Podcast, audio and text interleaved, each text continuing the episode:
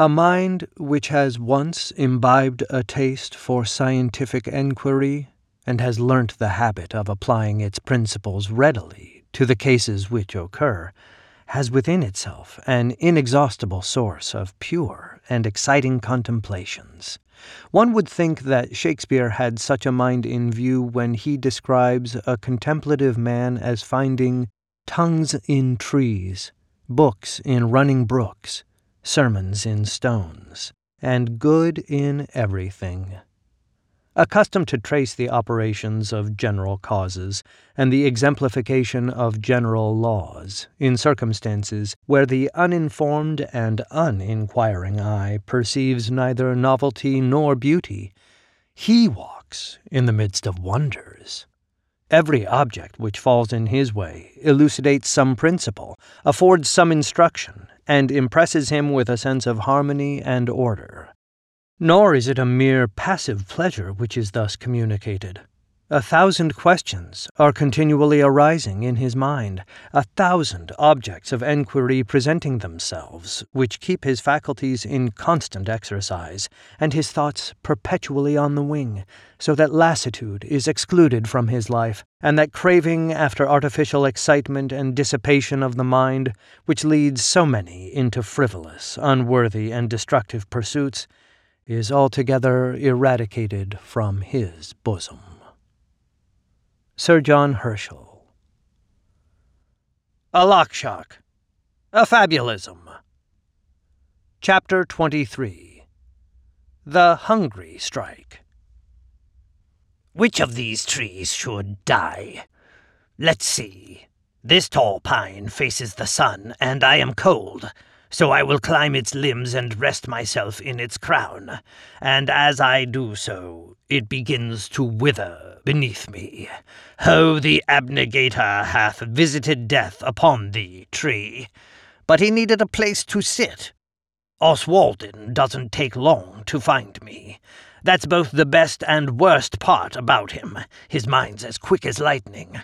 I've dropped a variety of clues in his path over the last two days. It's all I've been able to do, since my interactions with the world around me have been reduced to nearly zero. I say almost, because I've learned that I'm not entirely disconnected from this world. When the air incinerates, I cough out smoke. When people speak, I hear. Reality just exists at the far end of a very long and winding canyon. So I've learned to nudge this and persuade that.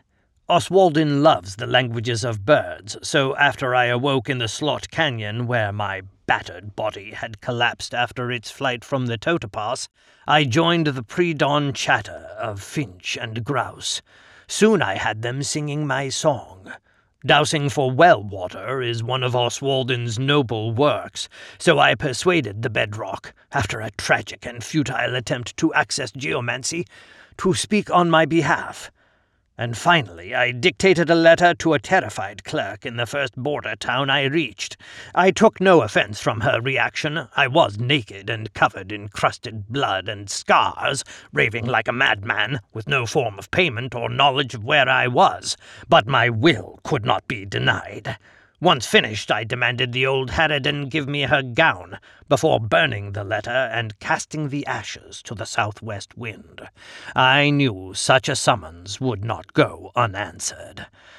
Now finally, here he comes, with his bald head, browned from sun, and round wire-framed glasses he possesses a monkish air. He's wrapped in a faded green cloak and wears leather sandals. His head is down, studying my tracks, and he doesn't look up until he's reached the base of my tree. Oh, hello. Didn't see you up there.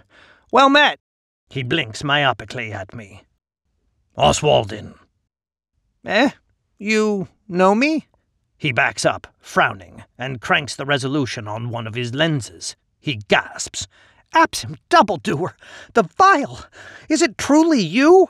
Ha! Lofty and clueless enambunator, you didn't know? I thought I left sufficient breadcrumbs. He speaks in a hurried syntax only he can follow. No coincidence here. Too improbable. Dangers unknown. Attacks most likely from behind that hill and those trees. Hands empty. Meaning remains unknown. To wit, my two lines of activity, which had so long diverged, now dangerously converge. On one hand, I secretly study an anomaly never before seen, a disturbance in the fabric of spacetime and all three triaxial representations, and at the end of my pursuit, I find the man I'm supposed to be, on what is then the other hand, according to the collected will of the aconite, hunting. What are you doing up there? Or is this some hallucination? Perhaps the error is in me. Oswaldin sits on the roots and turns inward, studying himself. Oswaldin. Oz.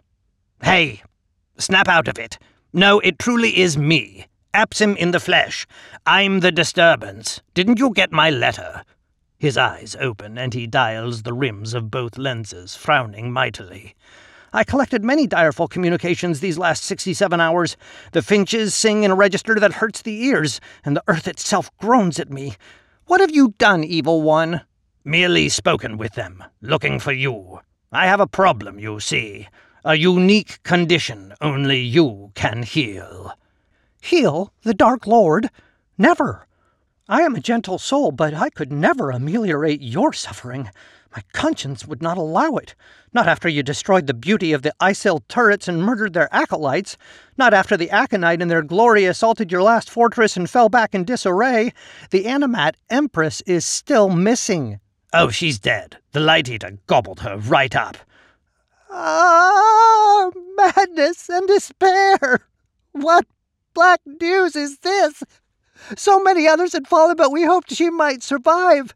Simony held the rear so all could retreat. Oh, she was the brightest of us. The Empress is dead. No. Oh, howl with heartbreak. I condemn you, Absim. You are a curse upon Alaxsxaq.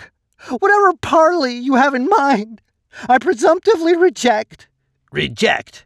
I leap from the tree and he squawks, cowering away from me as I drop jaggedly through the branches and air, each repelling me to varying random degrees. Like a hectic leaf, I drop. Oh, little man, let me tell you a thing or two about rejection. I land and slide sideways a bit, killing the grass beneath my metal feet. Uh, stay back! Oswaldin removes a small contraption from within the folds of his robe. It appears brass, studded with jewels. He presses one spot and twists another, and a squad of midget brass golems, waist high, spring forth from somewhere unseen and surround me, waving knives.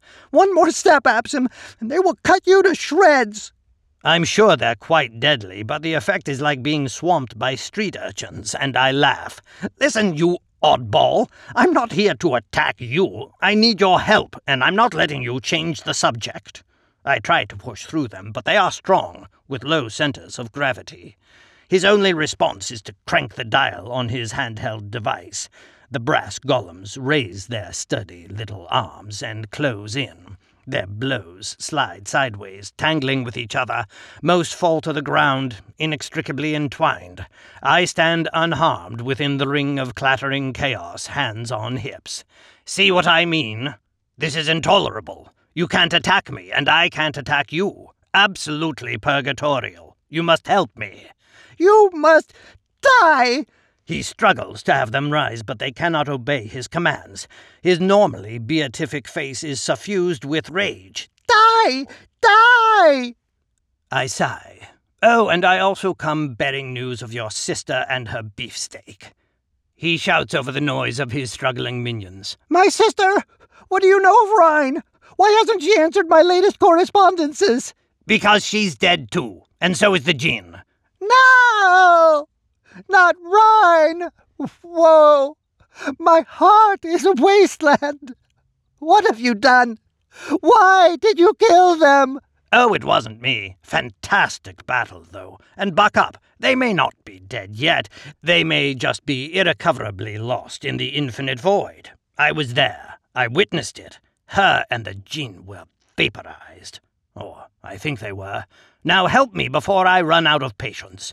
No, no, I don't believe you. He lifts his weak arms and his puny fists and hits himself in the legs. What are these lies? What void? I sigh. Aren't you supposed to be some sort of genius? Pay attention. I quickly recount to him the details of my adventures among the stars, sharing the broad outlines while concealing the identity of Epley and anything else that seems like it could be used against me. He listens, his frown deepening. Then, when I finally escaped the hole and saw the remains of their battle afterwards, it looked the way it had when Medj Kenkir died. Do you recall? The blast pattern upon the stones, the riven air. I do recall. But you did not see Rhine and Ketaflix die. I open my mouth to share the fate of Dame Elephantine, but discretion saves me at the last moment. I only shrug. One only sees what one wishes. Oswaldin scowls at me and presses a button.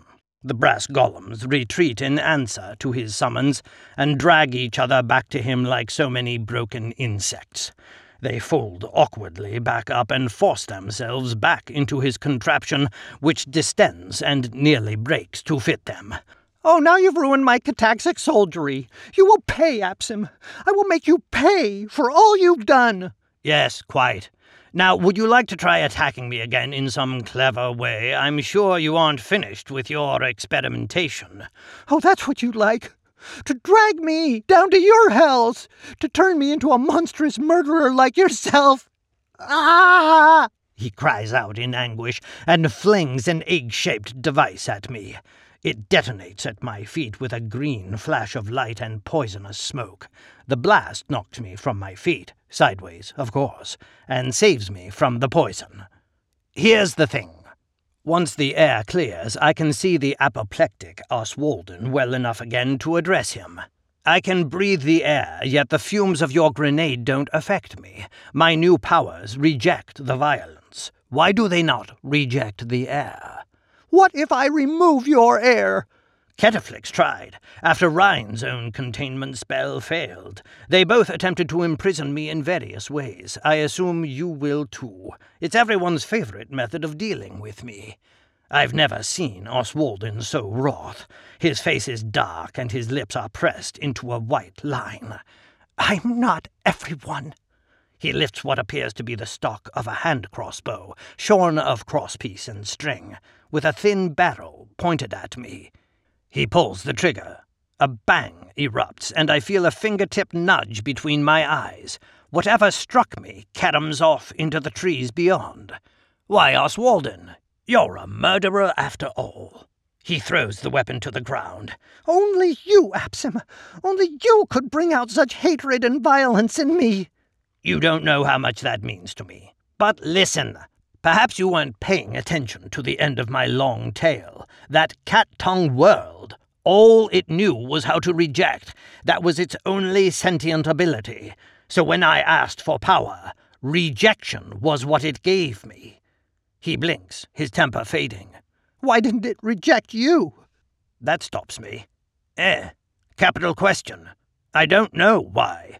Or you know, perhaps it did reject me after all. Perhaps this is its version of rejection, to make me unpalatable to the entire universe. Rejected by all now, shunned by matter and magic themselves. I am the abnegator. The abnegator? He drops his hands and considers it. You're saying the denizens of a far off globe somehow granted you the capacity to reject attacks upon you? It's more than that, Oz. It's everything, coming and going. Arts don't work upon me, and I don't work upon the arts. This quality springs from some bizarre fundament of an outside force. Come on, you live for good technical mysteries like this. It's weird and unknowable, and everything Oswaldin delights in. Everything departs at right angles, then twists and drops off into some other thing. Ketaflix said I possess a differing geometry. He believed you'd understand, or no one would. Indeed.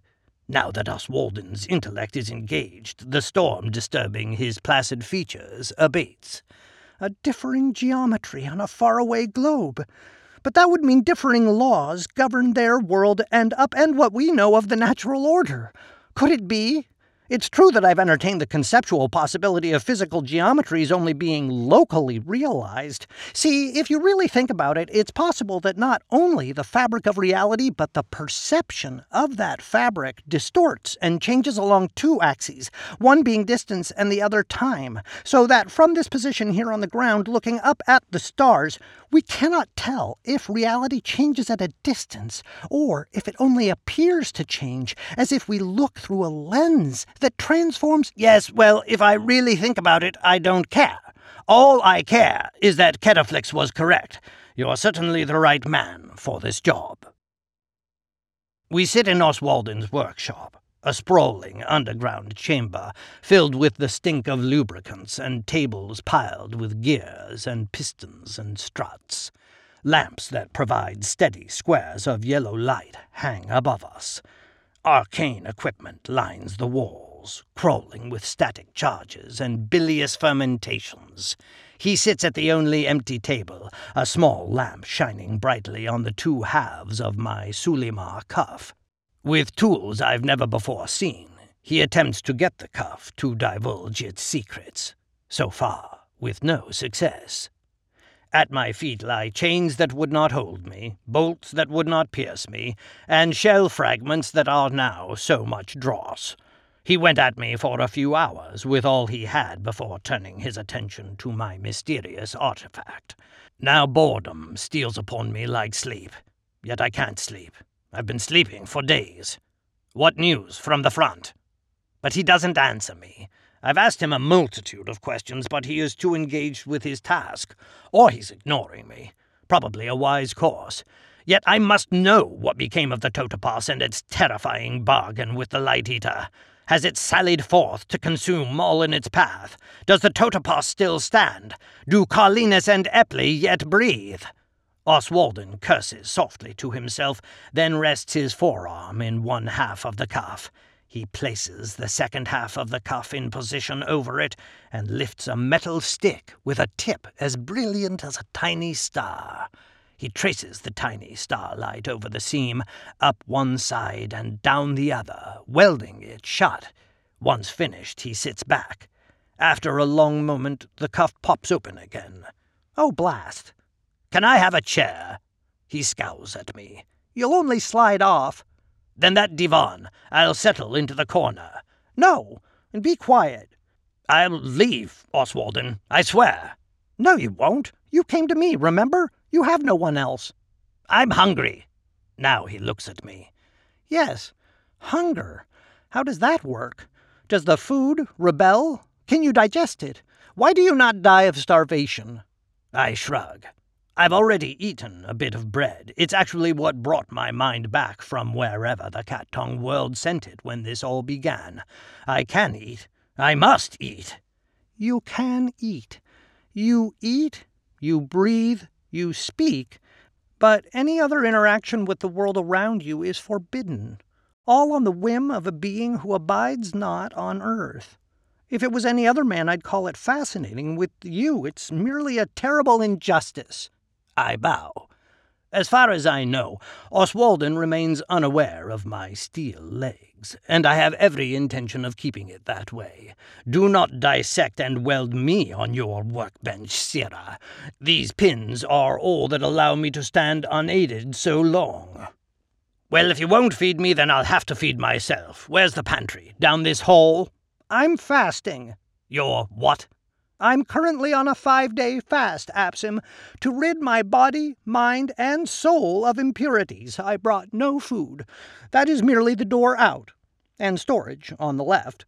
Listen, you mooncalf, you can't lie to me. It's one of the very first arts I mastered, and you've hardly practiced. Tell me the truth. Even gruel will do. And wine. I'm parched beyond measure. Insulting me won't change anything. I've truly left all sustenance save water back at my cell in Tinana.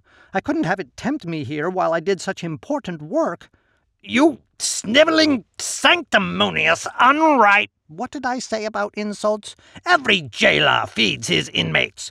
Quite. Yet I am no jailer. Now I'm ready to perform another experiment. Come out here. I will not. I won't do anything you say, Oswaldin, until you feed me. This is a Well, what is the reverse of a hunger strike? A hungry strike? Fine, then I shall bring my apparatus to you.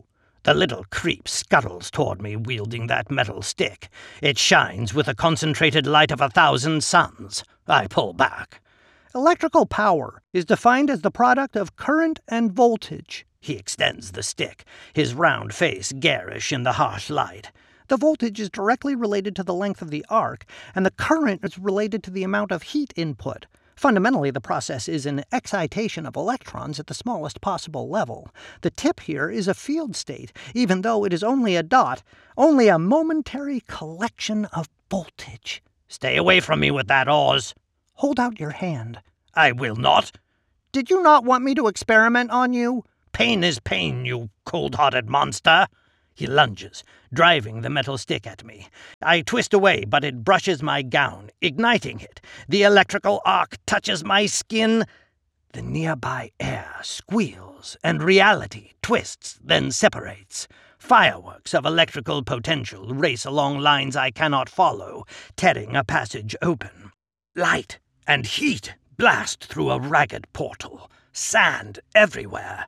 In the distance, a low range of mustard hills are visible through the shimmering air. The sky is seared gold. What is it? Oswaldin's voice is choked, unbelieving. Too bright! Close it! Close it!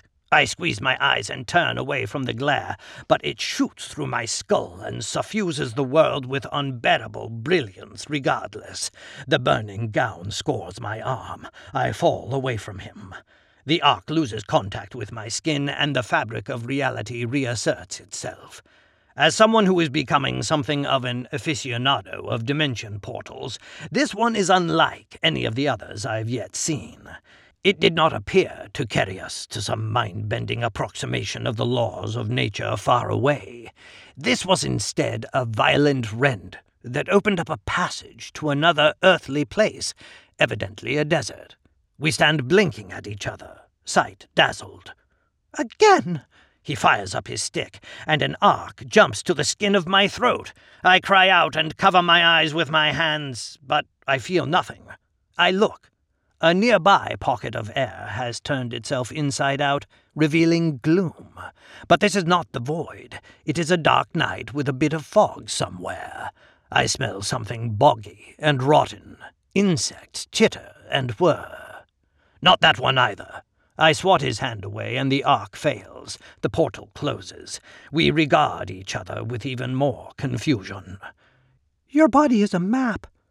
I do possess a differing geometry. He tries again. I lift the littlest finger on my left hand. The arc touches, and a long, narrow sheet tears itself open beside me, revealing a dark field with fireflies. Oswaldin switches it off, moves the metal stick not at all, then switches it back on. But the shape of this portal is different, and it leads to a long alley of brick walls with slanting light above. He turns it back off. I hold out my right elbow. He lights it with an arc of voltage. This portal is in a crowded hall filled with laughing, shouting people in eccentric dress. Their tables are piled with food, and the smells of their feast roll through the open portal and make my eyes water in famishment. One jowly matron turns to us, her eyes widening at the impossibility of this vision. Oswaldin waves. That's the one! I take a step toward the matron, but in my haste I push Oswaldin aside, and the arc loses contact with my skin. The portal winks out. No! Goose and trout, did you see? Pies and tarts in profusion. Stews I've never before seen. Get it back, you twit, get it back. He tries, but when the portal wrenches open again, it is to a wide view of a swamp glittering in the sunset. Mosquitoes pour through the portal. Oswaldin yelps, slapping at himself, and we break contact. He drops the metal stick, dancing about the chamber, waving his arms in a fury, and finally grasps a white stone hanging from a chain around his neck. A halo of crackling static surrounds him, incinerating the mosquitoes. The surviving bloodsuckers turn their attentions to me, yet they cannot land on my sideways skin. Ha! Take me back to those platters of fish and fowl, or by all the devils of hell, Oswaldin, I shall deep fry you in oil and eat your crackling skin.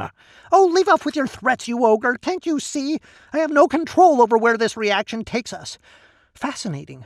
The dispersion of the arc's electrons or their engagement with your condition are beyond our arts. At the smallest level, they must, why, they must jump orthogonally from atom to atom and change their field states thusly.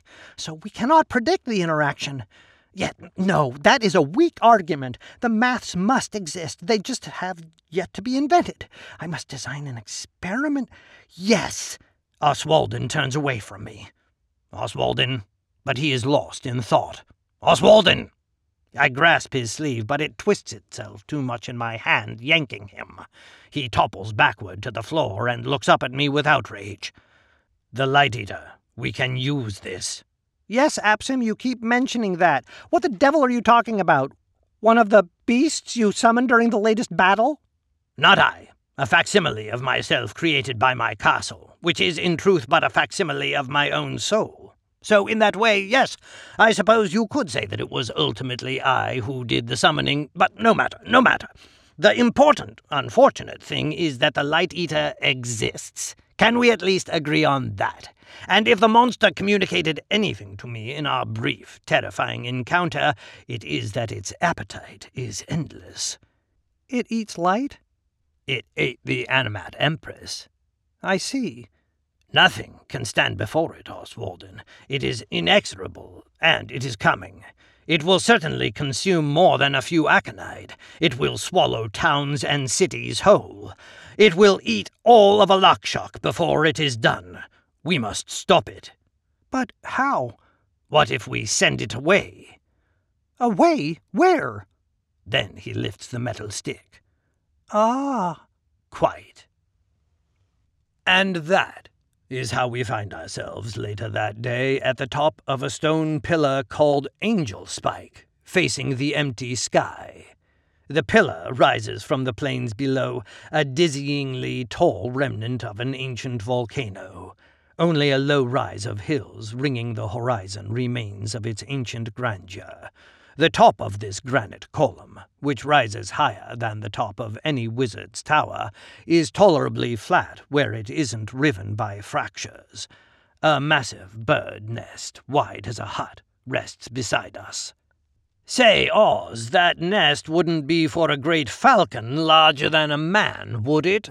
Oswaldin turns his attention from the northeast sky and fixes me with a proud smile. Yes, my gyrfalcons are one of my greatest achievements, and they are like sons and daughters to me, fierce and proud and quick as cats. Ah, I suppose I shouldn't tell him I incinerated one of his babies from the wall of the Totopas. I'll keep that tidbit for later. Here they come. A golden cloud sails toward us. I've fled the sight of this cloud for nearly a month but now I wait patiently for whatever doom it might bring. The cloud drops toward us, and when it reaches the edge of the angel spike, it fades.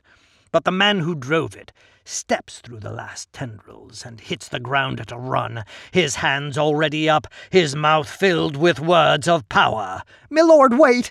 Oswaldin holds up his hands, but it is too little, too late. A lance of golden fire erupts from the Cloud Watcher's hands, aimed straight at me. I rock back and grunt, the ray of fire deflecting upwards into the sky, skittering off at untrackable angles. Others ride in his cloud chariot with him, a dozen of the Aconite or more. They hang back, knowing better than to get involved when the Duke of Arabasca is on the attack. Lady Far and Clarice are among them, screaming for my blood, yet I can't hear them over his furious assault. The firebolt finally cuts out, and a great white wedge of air clouts me from above, instead, meant, I'm sure, to smear my guts against the stone. But I barely feel it.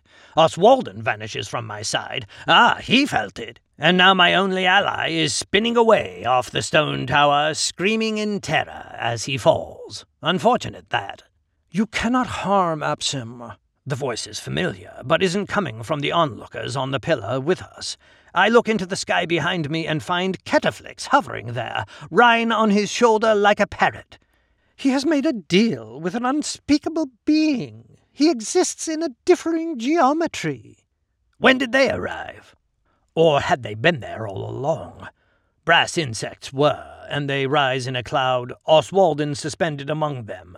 He squeals in paroxysm of joy at seeing his sister alive. Then he lands upon the cloud and swats at me in outrage for making him believe her dead. But I don't focus on his words. I look instead into the cloud watcher's blazing eyes. Cannot harm him. Fenrir Huth snarls at me, baring his big, strong teeth. My blood boils at the sight of his handsome face, his square jaw and noble profile. The man who has it all, against the man who has nothing but himself. Oh, I'll harm Epsom all right. I'll harm the bloody murderer into pieces. He shouts a word that is holy in Pasitaicism, and a great curved blade appears in his hand, shining with unbearable violet light. Fen, I hold up a hand. Don't. But he is not to be reasoned with. The sword's edge makes contact with my right temple and twists out of his hand. It flashes out of existence, and a bead of blood runs down my cheek. He gnashes his teeth and cries out in fury, and somehow manages to even make that look attractive. By all the gods, I hate him so. He lunges forward and fastens his hands around my throat. His eyes are those of a madman, driven beyond reasoning, but his grip cannot close. As hard as he tries, his hands will not choke me. You took Nibbinet from me! And your mother and Kendler and the seat of High Landing and Trat. I know, I know. I told you I would. From the very outset, you knew what the price was. I kick him in the crotch as hard as I can, but my leg rebounds into his thigh and he stumbles. We fall into each other, then rebound away, sprawling on the pillar's stone surface. The only sound is the moaning wind and his labored breath. The others stand in tableau, bearing witness. Allow me to tell a tale. The Cloud Watcher's voice is a growl. A tale never before told. The Huths of Arabasca are one of the eldest houses of Alaxsxaq, yet I have never claimed their legacy. I swore when I was young that I shall gain my position on my own merits, and so I have. But there is a hidden shame in that oath that I have never revealed. When I was a wayward youth rebelling against the tiresome traditions of court life, this devil's honeyed words sounded like excitement and adventure. It was on the darkest night in my father's drawing room that we first met. Absom had forced the window's latch and was rifling my father's documents. I investigated the noise and came upon this feral wretch, wrapped in black, pilfering my family's treasures. He did not hear me, and I did not stop him. I only watched. If I had only killed him then, I would have saved all those I love from so much strife. But I did not. I only watched, and with every breath I did not cry out. I became more complicit in his crime. He finished his quick inventory and looked up. Our eyes met, and he could tell at a glance that I'd already become his accomplice. He laughed. Such a cruel sound. The way Absim laughs. I always imagine a coyote with a bloody maw stooping over a stolen kill. But I was sick of court life, so I laughed too. He held out his dirty hand, and without a word, I took it. He shoved a sheaf of parchments into his folds and pulled me to the window. Night covered Denna Inn. It looked sad and small to my young eyes, ready to be abandoned. I looked back one last time to the only home I'd ever known, the ancient palace of the Duke my father, and.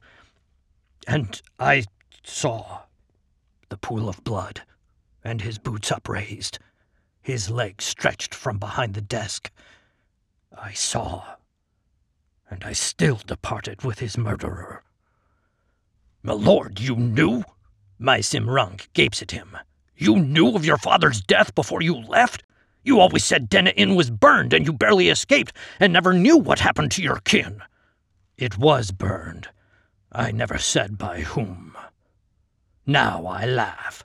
Oh, how glorious to be here when the whole world finally learns what I've always known about Fenrir Huth that you're no better than me. You just look better at the head of a parade, but your heart is as black, and your past is as foul. Lord, you burned your own city? General Runk looks like someone just told him the foot fairies aren't real. They all do. For if the Cloud Watcher isn't a paragon of goodness, then who is? Oswaldin places a hand on his shoulder. He looks none the worse for wear. You must listen to him, Lord Huth. Never. Listening to Apsim Grill is how I ruined my life. Ruined your life? I bark at him, standing unsteadily. Oh, is it you who has been chased from every corner of the Alaxsxaq and across the sky itself? Is it you who has been kidnapped and tortured and killed and been remade again and again? I thought you made a pillow every night of the Hummingbird Queen's plump ass. His temper flares again. Say not a word about her, you monster. Oh, it's true love now, is it? Not just a marriage of political convenience, but a romance for the ages. How lovely for you. And what lovely little insufferable children you will have, I'm sure. You will never know them. He rises and spreads his arms against the sky. The clouds gather, darkening to a furious black spot over his head. Wait, wait! Lady Farr pushes her way between us. Stop it, Lord! Your lightning will blast us all from this pillar. Save your fury for him alone. His lip twitches. Finally, he lowers his hands and the clouds disperse.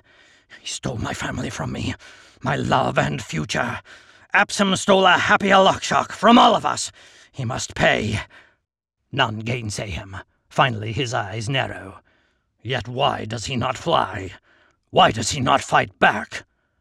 It's a testament to how much of his temper he lost that the Cloud Watcher is only now thinking tactically again. He tries to grab my arm, and he studies how his grip slides off. I smile at him and shrug. He spits at my feet. Runk and Kymule do as well. I'm the spittoon of the Aconide. They curse me. I'm here because of Simony. That quiets them. So are we, the voice belongs to Clarisse. Revenge for her murder. Only your head will suffice. She spits at my feet, too. For once, she doesn't seem lovely. This martial aspect makes her as desirable as a sergeant major. I see now that there is far more to Lady Clarisse than I ever knew. I'm glad you're here, Succubus. You need to corroborate my tale. Tell them of the dream you had of me, where we crossed the void and faced our disgust. Recovered yet? She shudders. Do not make me think of it. I turn to Ketaflix and Rhine.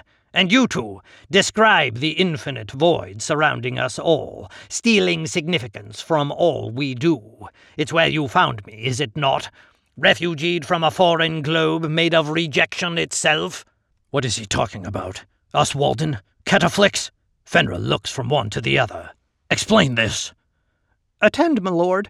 Oswaldin raises his little welding wand.